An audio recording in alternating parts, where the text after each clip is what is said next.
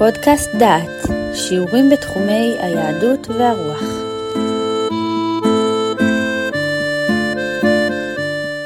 ברוכים הבאים לפודקאסט דעת, לקורס חוק, מוסר ומלחמה.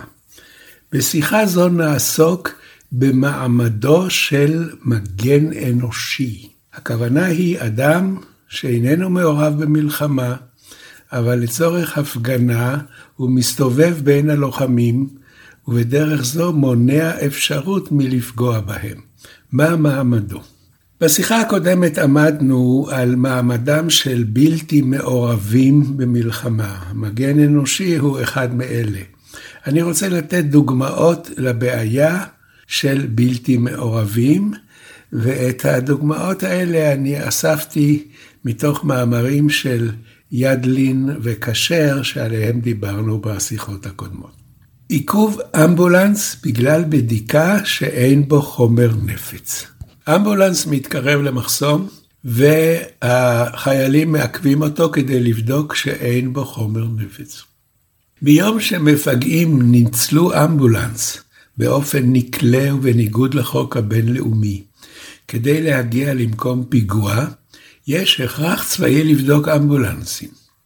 אם לא נבדוק, ייתכן פיגוע ויאבדו חיי אדם בידי הנוסעים או באמצעות חגורות נפץ שהוברחו באמבולנס. אם נבדוק, ייתכן שהיולדת תתייסר, ואף גרוע מזה, ייתכן שחולה ימות. הטרוניות נגד עיכוב אמבולנסים במחסומים מתעלמות מן הסכנה הנשקפת מהשימוש באמבולנס בשירות הטרור. בכל הביקורת המוסרית המותחת בתקשורת הישראלית או הזרה על עיכוב אמבולנס, לא ראינו שום הצעה מעשית לפתרון הבעיה. אנשים שאין עליהם אחריות לחיי האזרחים בישראל, הם מוכנים להיות נדיבים ביחס לסכנה הנשקפת לאזרחי ישראל מפיגוע בעזרת אמבולנס.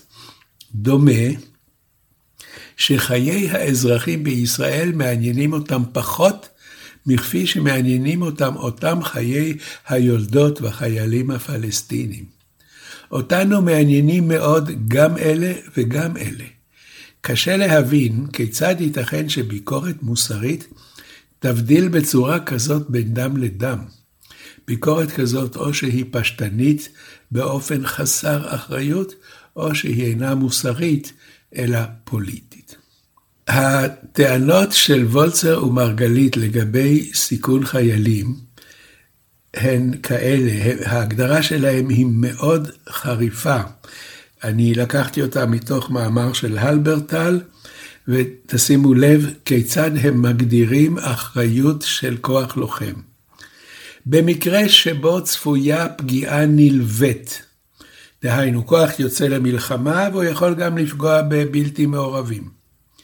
מידת הסיכון שהחיילים נדרשים ליטול על עצמם על מנת לצמצמה, היא אותה מידת סיכון שהם היו נוטלים על עצמם, אילו נפגעי הלוואי היו אזרחי מדינתם שלהם.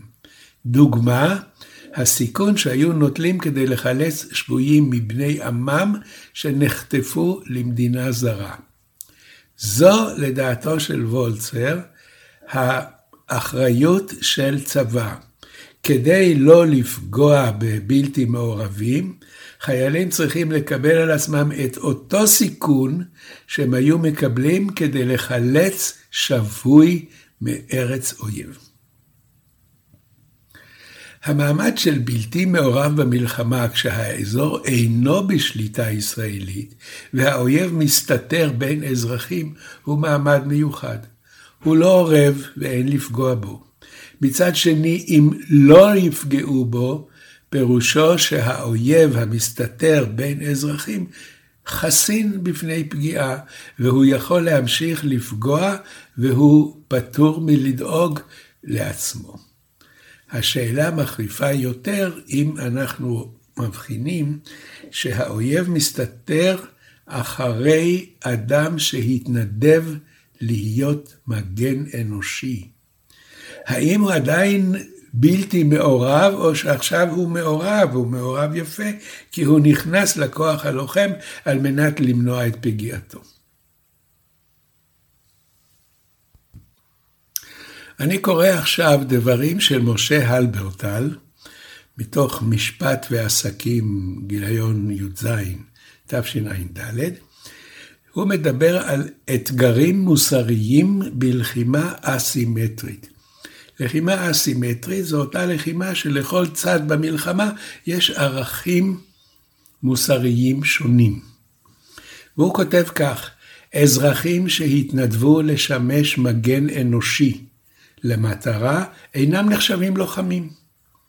ייתכן בהחלט שתהיה הצדקה לפגיעה נלווית בהם, כתוצאה מתקיפת המטרה שהם מנסים להגן עליה. אולם מגינים אנושיים אינם נהפכים ללוחמים, משום שכל עניינם הוא להטיל על הצד התוקף הגבלה מוסרית.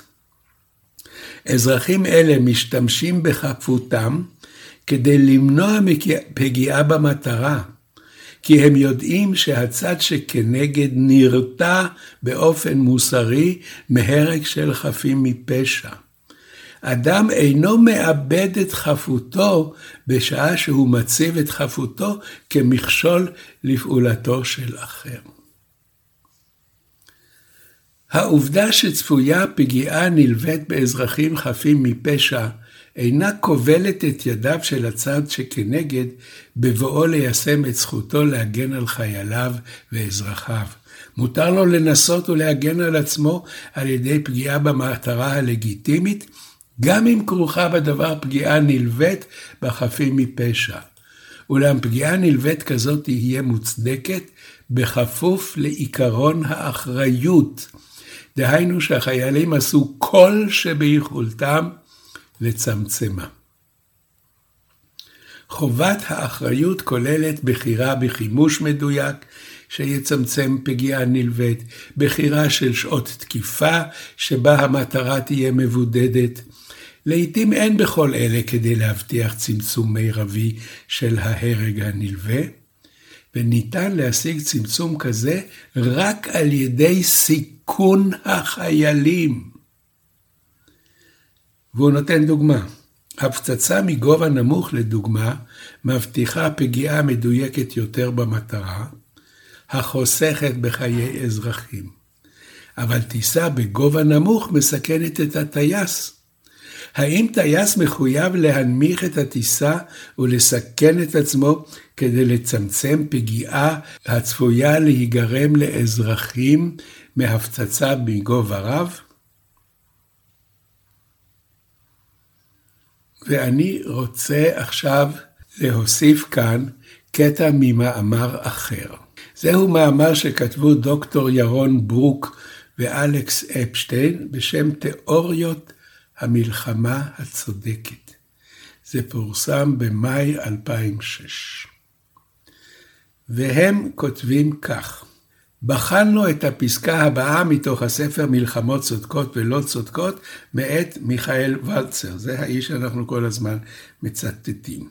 הוא כותב כך: חייל חייב לכוון היטב למטרתו הצבאית ולהימנע ממטרות לא צבאיות. הוא יכול לראות רק אם השיג טיווח ברור באופן סביר. הוא יכול לתקוף רק עם התקפה ישירה אפשרית. הוא אינו יכול להרוג אזרחים רק משום שהוא מוצא אותם בינו לבין אויביו. ההסתפקות מאי כוונה להרוג אזרחים היא פתרון קל מדי. מה שאנו מחפשים הוא סימן חיובי כלשהו למחויבות להצלת חיי אזרחים. אם הצלת אזרחים משמעותה סיכון חיי חיילים, אנו חייבים לקבל את הסיכון. והמחברים מוסיפים, התיאור הזה איננו הרהור סרק של פילוסוף ממגדל השן. אלה הם בדיוק סוג נוהלי הקרב שתחת הוראותיהם נלחמים חיילי ארצות הברית ומתים מעבר לים. כאשר חיילי המרינס שלנו בבגדד לא משיבים אש כאשר נורית אש ממסגד, או כאשר טייס מסוק מיורט בעת טיסה נמוכה מדי, בניסיון למנוע נפגעים אזרחיים בעת מרדף אחר מטרתו, הם פועלים על פי ההנחיה כי עלינו להראות מחויבות להצלת חיי אזרחים, גם אם הדבר גורר סיכון חיי חיילים. והוא מוסיף ומספר שהספר מלחמות צודקות ולא צודקות משמש כספר לימוד מרכזי בשיעורי אתיקה הנלמדים בווסט פוינט. ווסט פוינט זה בית הספר לקצינים בארצות הברית, ובעשרות אקדמיות אחרות ובתי ספר צבאיים. מעבר לכך, תיאוריית המלחמה הצודקת שעבורה מלחמות צודקות ולא צודקות הינו הטקסט המודרני הפופולרי ביותר, הינה התיאוריה המוסרית היחידה הנלמדת כיום. אני מסכם מה שעשינו עד עכשיו.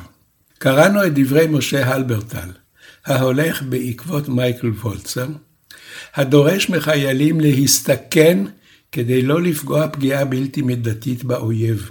או באוכלוסייה בלתי מעורבת, אפילו אם הבלתי מעורבים שמים את עצמם כמגן אנושי למחבלים. דוקטור ירון ברוק מוסיף תובנה מפתיעה. גישה זו איננה דיון תאורטי. בבית ספר לקצינים בווסט פוינט ובאקדמיות צבאיות, גישה זו היא הגישה המוסרית היחידה הנלמדת. אני עכשיו חוזר לדבריו של משה הלברטל בשאלה עד כמה צריכים חיילים לסכן את חייהם כדי להימנע מלפגוע באויב או באזרחים הנספחים לו. הנה דבריו. בדיון הציבורי בישראל ובספרות הפילוסופית הובעו בעניין זה עמדות חלוקות. הידועה מביניהם בהקשר הישראלי היא עמדתם של עמוס ידלין ואסא כשר. הקובעת כי עקרון האחריות אינו מחייב סיכון של חיי הלוחמים.